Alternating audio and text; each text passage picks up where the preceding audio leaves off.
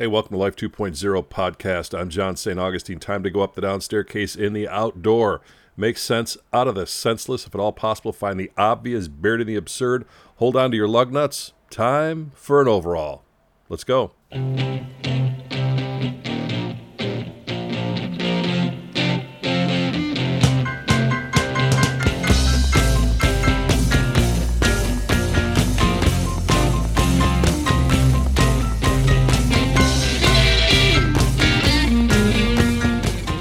Zero dark 30 here in Chicago. The uh, sun is just coming up over the eastern horizon. The coffee is hot. And uh, every time I hear taking care of business, my right foot starts tapping. And that's a good thing, it means I'm still alive. So glad to be here with you and glad to have you joining me from anywhere and everywhere around planet Earth. The magic of technology never fails to amaze me. You know, it's been an interesting week for me. They're all interesting weeks, are they not? If you really take a look at your life, you go, well, that was friggin' interesting. But this week is a, a, lot of pieces moving. I have this big event tomorrow that I've been talking about for maybe too long. It ends tomorrow, uh, I'll tell you that. But I've been working on this event backwards for quite a while. It's a book launch for my friend Randy Hundley's autobiography called Iron Man. And um, we have books. Let's just put it this way. One of the, I was losing sleep, which I never lose sleep over things, but this is this is a little bit different. Uh, I got books on Thursday uh, there was at least four or five times over the last two months that I didn't know if I'd have books for a quote book launch, which is kind of what you want to have there. So the default plan was that if the books weren't available, my friend Jerry, who I grew up with, he'll be at the event. Uh, he's got a graphics design company, and he was going to create 125, 150 copies of the cover, and then Randy could sign those, and we'd hand those out in lieu of other things, books. And then when the books showed up, we would just mail them out. So then you're mailing out 150 copies or more. And that's, you know, it is what it is. So you just kind of got to go with that. But about uh, two weeks ago, I suppose at this point, my great friend, Ginny, who's listening to this show, I know, we were having a conversation back and forth about this. She's very steeped in publication and business with printing and she was worked with a publisher and owned a publishing company has done everything you can imagine from being a producer for television to being an author herself. She wrote a great book uh, about Dick Van Dyke Show. So we were having this conversation, and I mentioned to her that, you know, this might not happen. And she put me on to the woman who does the layout work for me for all the books that I do, Jennifer. And I never even once thought about reaching out to Jen because she's the layout person, and I didn't know anything really more than that. So I did reach out to Jennifer, and she says, Hey, I got a printer that's like 25 minutes away from you. Really? So long and short of it is that uh, it all worked out, and uh, I was expecting to get books on Friday, which would have been yesterday, but they got ready to go with them on Thursday about three o'clock. And she said, "Do you want to wait till Friday?" No, I don't want to wait. I've been waiting two weeks, and let's go see this thing. And so I got there. It was pretty pretty cool. A very small printing company in West Chicago. And I pull. I had to kind of get the GPS because I know the area pretty pretty well. I wasn't real clear on where this place was at. So I got the GPS out, and even you ever been where you're using your GPS and you're in front of the building, it still says you got a block to go. So it's kind of nestled in a residential area, a little bit hard to find. But I found it, and I pulled around the side, and I rang the bell, and uh, this this fella comes out, and he's uh, wearing a, a White Sox ball cap, Chicago White Sox. And I said, well, I'm here to pick up 250 copies of a book. He's, oh, come on in, come on in. We're expecting you. And I walk in. And it's, you know, it's not a big shop, but obviously they're getting the job done. And uh, he says, So uh, you want to see a copy? I said, Well, yeah, I do. And he opened up the box and they look fantastic. And, you know, I, I thumbed through it real quick and all the pictures were where they're supposed to be and they're not blurred out or anything like that. And, and he says, uh, Randy Hundley, huh? I said, Yeah. He says, uh, Do you know him? I said, I wrote the book. You wrote the book? I said, Yeah. He says, We never get the people that write the books in here, just the people who pick it up. I said, Well, guess what? This is the way this one's going to go. And he looks at it again. He goes, Randy Hundley, huh? And I said, Yes. And he goes, Hell of a catcher. And I said, You're wearing a White Sox hat. He goes, Yeah, don't tell anybody I said that.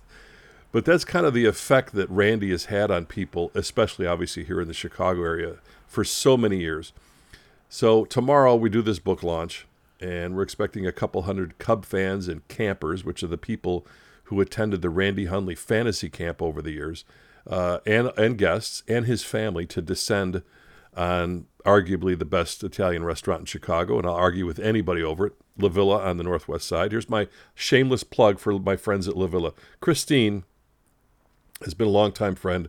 We've been ordering pizzas since they opened the place in you know the mid '70s, and uh, every time I need something when it comes to an event or even just to go to an incredible dinner, that's where we go. When I have when I was working at Harpo and I had the big name guests come in, I'd always take them to La Villa and to hang out, and it was just fantastic. So, Christine once again has risen to the uh, to the challenge and uh, just calmed me right down. You know, I have a lot of irons in the fire, as they say, and yet, even though people say, "Boy, you're doing an amazing job," well, that's only because I know amazing people that help me do it.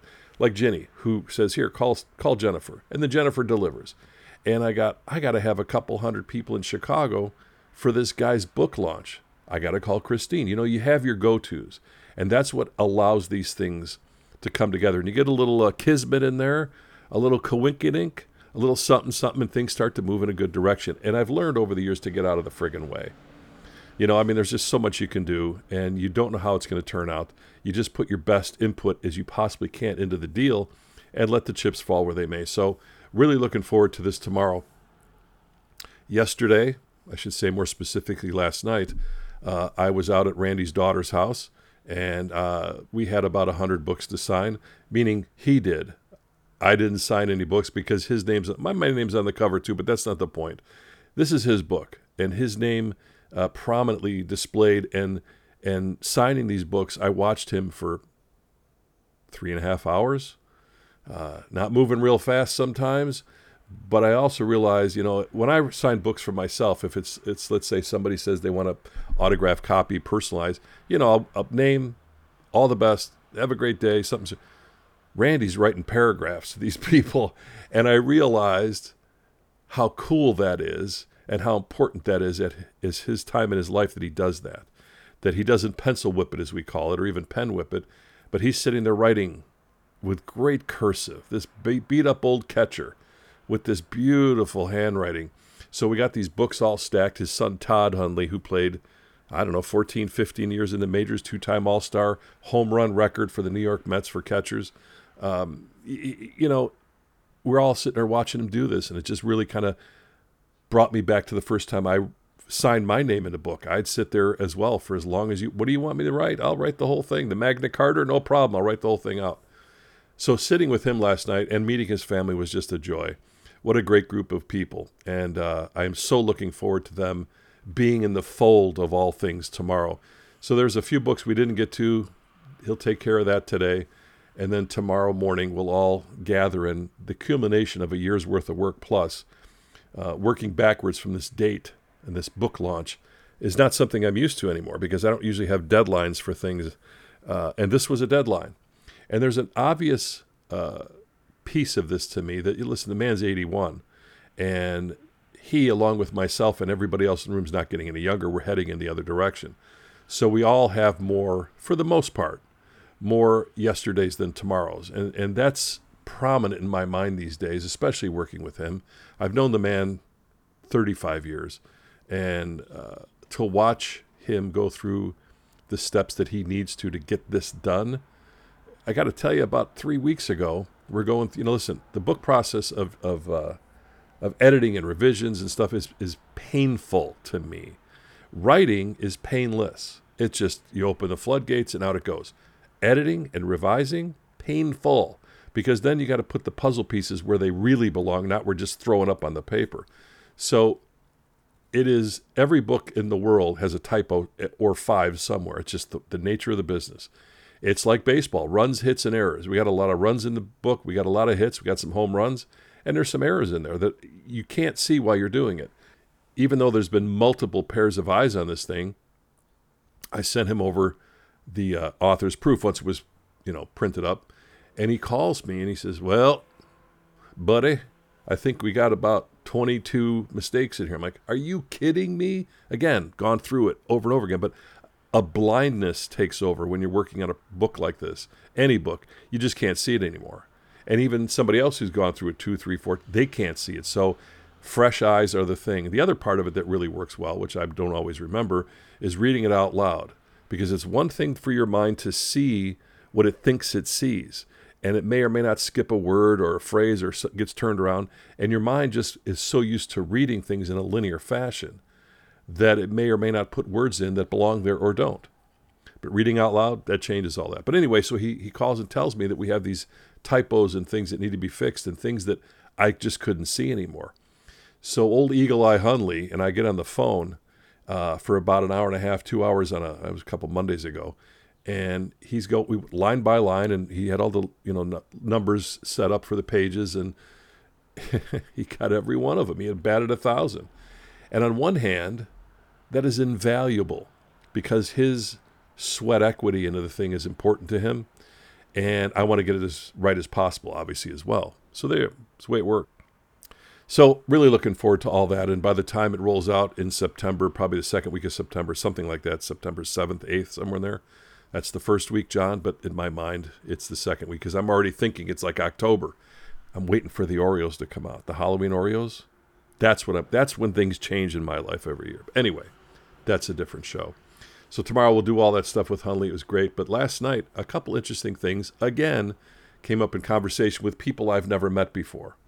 And we're sitting at Randy's daughter's big table in her beautiful home and at the kitchen there. And uh, having a meal all together. A uh, little uncomfortable. I had me at the head of the table. I thought that's where he should be sitting, but somehow ended up there. And uh, we're going back and forth and about things in life. And one of the guys that was there, Uncle Steve, I believe is his name. What a card he is. He starts asking about how I do what I do, or why I do what I do, and both of those things. And have you been an author your whole life? And I'm like, no, I haven't. And you know, you start recounting, at least I did, started recounting and looking back on something that I do so much of. It's hard to find the actual roots of it sometimes, where this stuff blossoms from. It gets a little shady after a while. And all I can remember and I could share with them was being a kid and sitting at the kitchen table in the morning before school, grammar school for sure. And we had this huge bookcase in our hallway that went out to the front door and you know, huge meaning it was probably six feet long, maybe seven feet long, and a, to the ceiling, so ten feet. And it was just filled with books, obviously of every kind. And my dad, especially, my mom was a reader, but my dad especially was, you know, he would he would take a book with him to work, and it was about every third day. So I, you know, he's devouring books pretty rapidly, and at some point he would say to me, you know, you might want to read this or something along those lines. And it never never said you should read this, but it got my curiosity up as to what was in there that my dad was reading. He thought I might enjoy.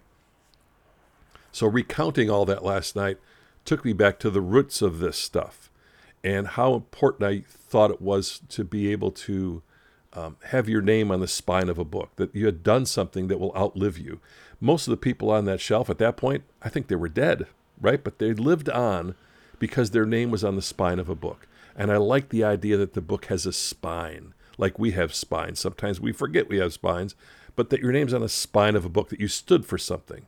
There was something in your life that kept you upright and breathing, and that it was worth recording between the covers of a book. So that's where it started. And, you know, I didn't take any journalism classes or creative writing classes. I didn't take any writing classes at all. I mean, I got through English, but everybody gets through English to some greater or lesser degree. So none of what I'm doing when it comes to the book part of my life, these this literary uh, juggernaut that seems to keep pulling me back in time and time again, I never thought I'd be the guy that had my name on the spine of a book, or that I would ever, ever in my life have the opportunity to have Randy Hundley's name on the spine of a book. I mean, and the other people I've worked with, they're all great in their own way. So it was a time of reflection last night. And, you know, all of them thought to some degree that I'd been, you know, like I'm John Grisham here, you know, that I just, I come out and I'm writing. And this, this is certainly not the case. Much later in my life, it's a late life gift for me. Uh, for the probably, when I wrote my first book in 07, started in 04, came out in 07, second one came out in 10, third one came out in 18, and then all these other books. And it's just become something to connect with and grab onto along with that is something that just kind of paired right up with it is I bought a new watch a couple days ago. I lost my watch that I've had for, I don't know, 25 years a year ago or so. I have no idea where it went. And I've been looking for it and digging for it and asking for the guidance for it. I'm like, I like this watch. I've had it a long time. My kids bought it for me a long time ago, you know, when they were little and put their money together, and bought dad a Christmas present. I don't know where it went. Looked high and low, then let it go, and then started over again looking. No idea. So we were out shopping a couple days ago, and I came across this watch, and you know, it's beautiful watch, and um, it may be time to just let the other one go and buy a new one. So I, I did, and it's in the case with a thousand other watches, and this one happened to catch my eye. It looks not unlike the one I lost. Go figure. Real move upwards for me. It's basically the same watch, just brand new.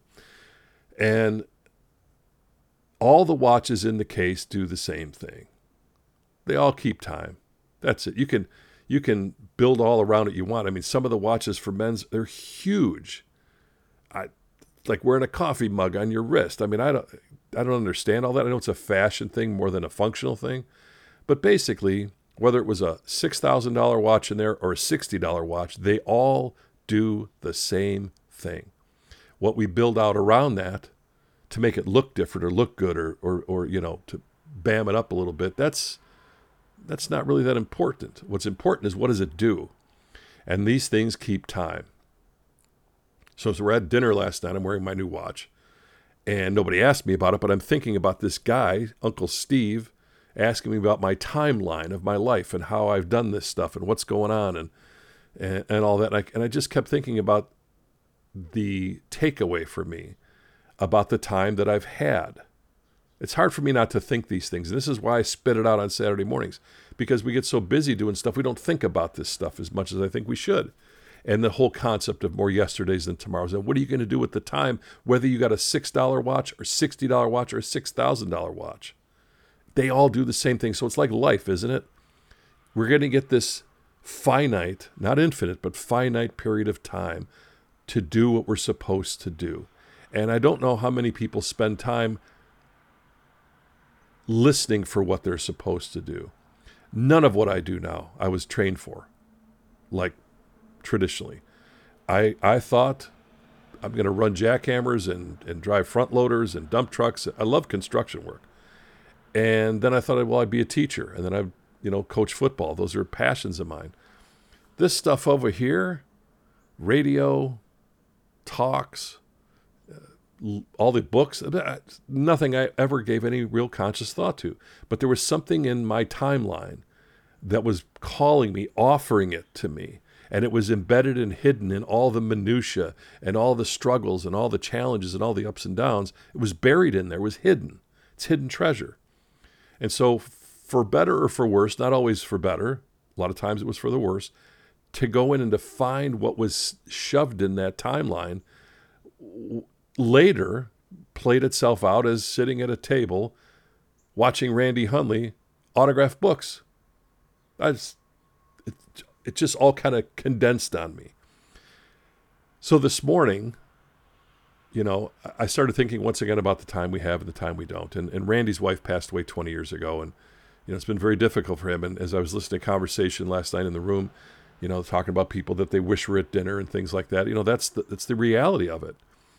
And I've often brought up this human math thing. I did this talk five years ago in Ontario, Canada, uh, a TED talk about human math. My dad being a uh, a banker and just not understanding numbers whatsoever. I would sit there for hours trying to hack through basic math, even though my dad was a whiz at numbers.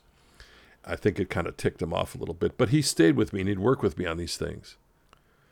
And as I probably even mentioned a week or two ago, it wasn't until much later in life that I started to understand the language of math and numbers and how they pertain to my life, really, like a watch.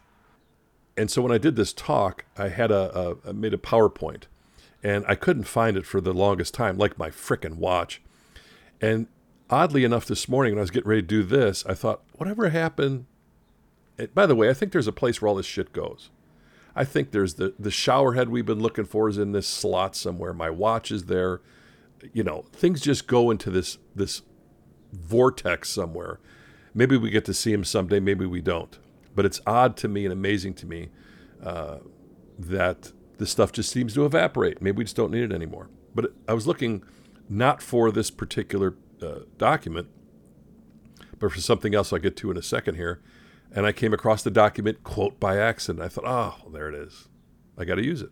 So while I have alluded to this in different ways on this show over the past few years, uh, this is the actual deck that I use. And I wanted to share this this morning because it's a reminder to myself and hopefully you listening that time is what you make it. And whether your time is being kept on a $6 watch or a $600 watch, it's the same thing. It's all how you decide the value. So this deck started out with the odds of being struck by lightning are 1 in 700,000. I can't tell you how much I enjoy being out in the yard when it's pouring rain thinking, what are the odds of getting struck by lightning, John? Well, they're 1 in 700,000. The odds of being attacked and killed by a shark are 1 in 3,748,067. So when you hear of these things, they are infinitesimal, to, except for the person whose leg is missing. But we are fearful of something that has been shown to us over and over again.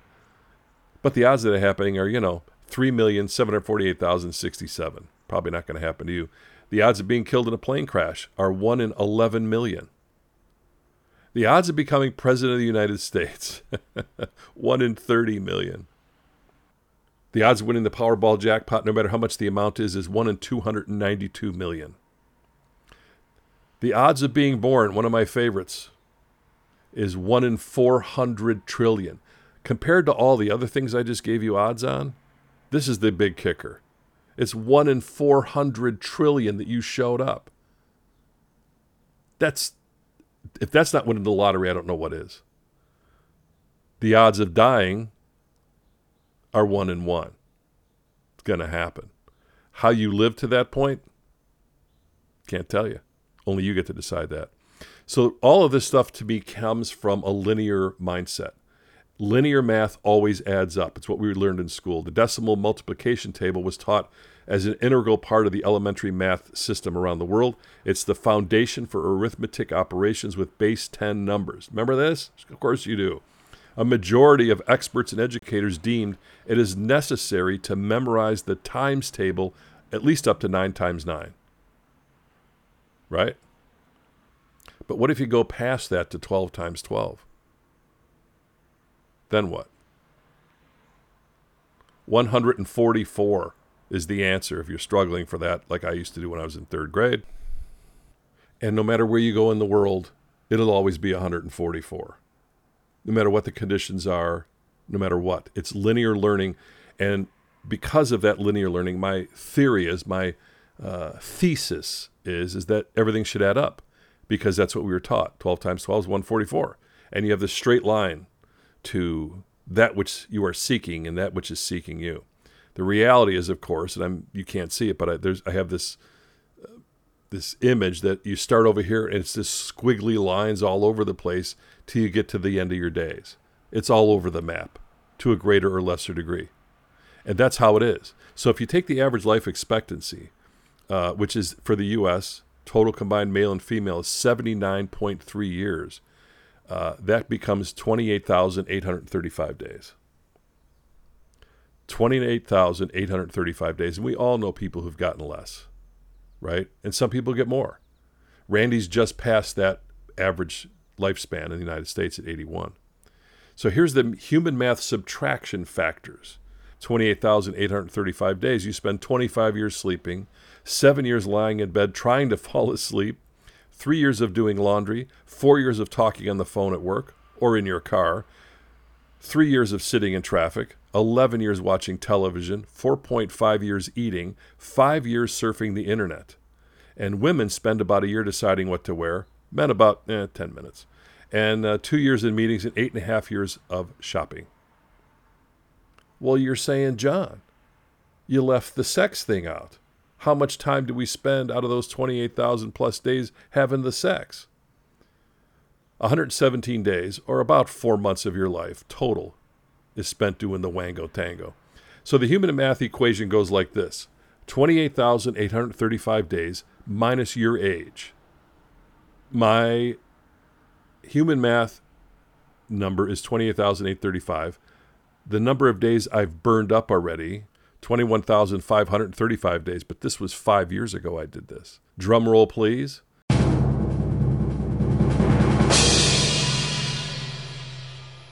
Back then, when I did this talk, 7,300 days to go.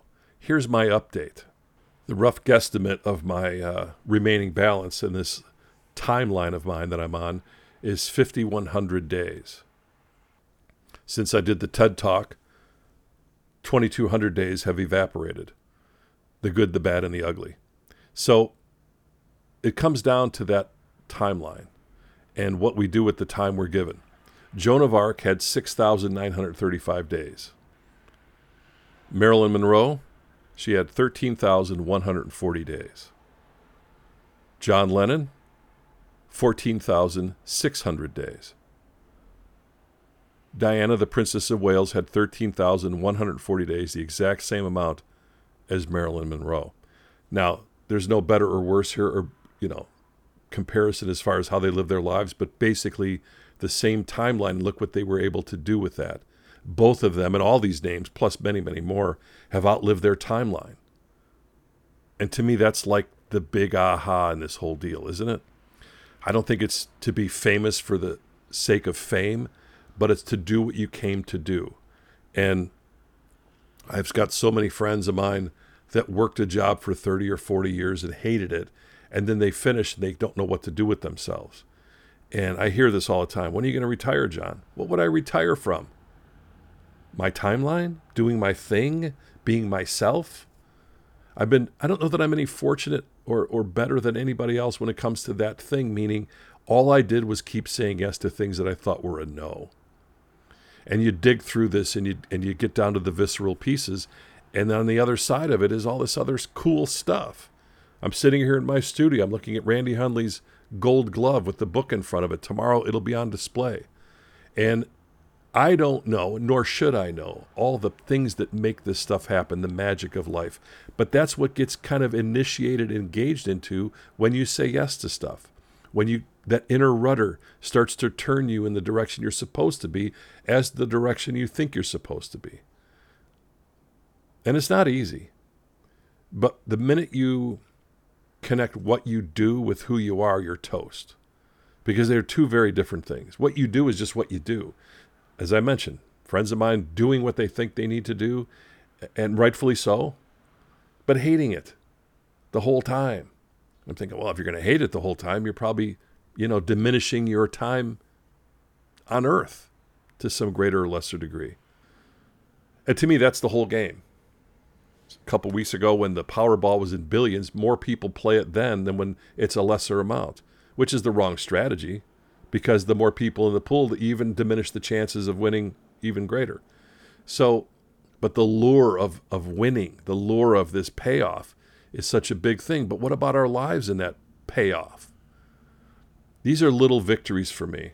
Tomorrow, as I said for the 13th time, I can't wait to get in there and watch people just shower this guy with the love he deserves because of who he is to them. And it's not just being a baseball player it's far beyond that. He created something, these fantasy camps that didn't exist. And because of that, families came out of this. I mean, it's a giant family, thousands and thousands of, of people who long to play ball and did because of him, not only with their heroes, but wearing, you know, major league uniforms with their names on the back. That is a dream for a lot of people. It was for me. And I got to do it with them. And so, how many times in your life do you get a chance to go, that was a dream come true? It's all through the book. So, tomorrow is going to be a kick. Wrapping this up last night, about 8 o'clock, as I'm sitting there watching Randy finishing up the last few books, John Berry sends me a text, the uh, country singer songwriter. He was just on the Grand Ole Opry last week. Did a great, uh, great, great performance, as he always does. And maybe some of you listening caught him in concert somewhere. Uh, he was up in Chicago last spring. Maybe he'll come back next year. And he sends me this text message. How cool is this?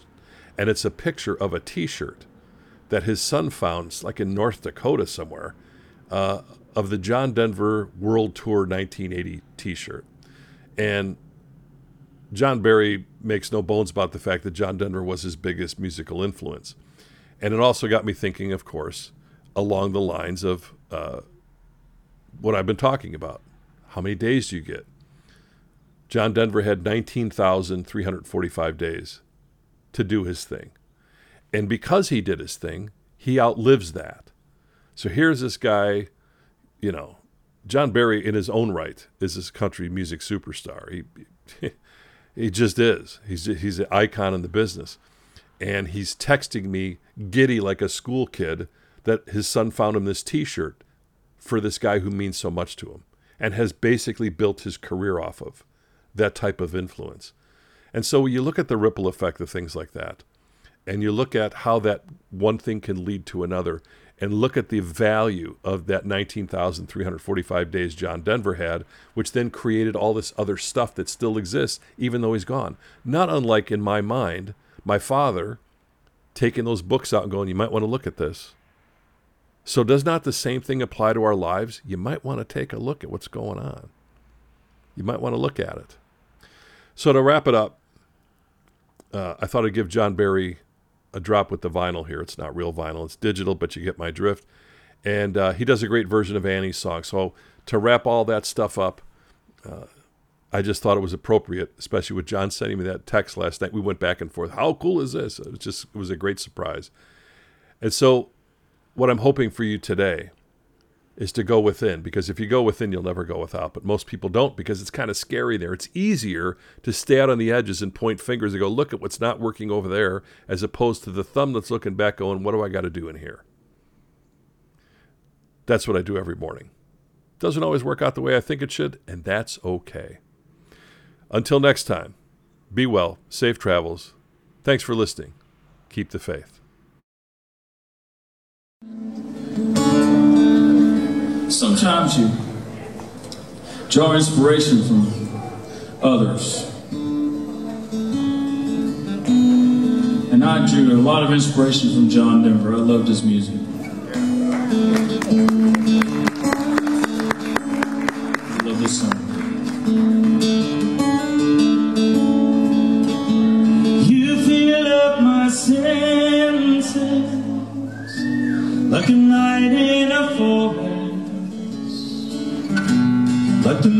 Mountains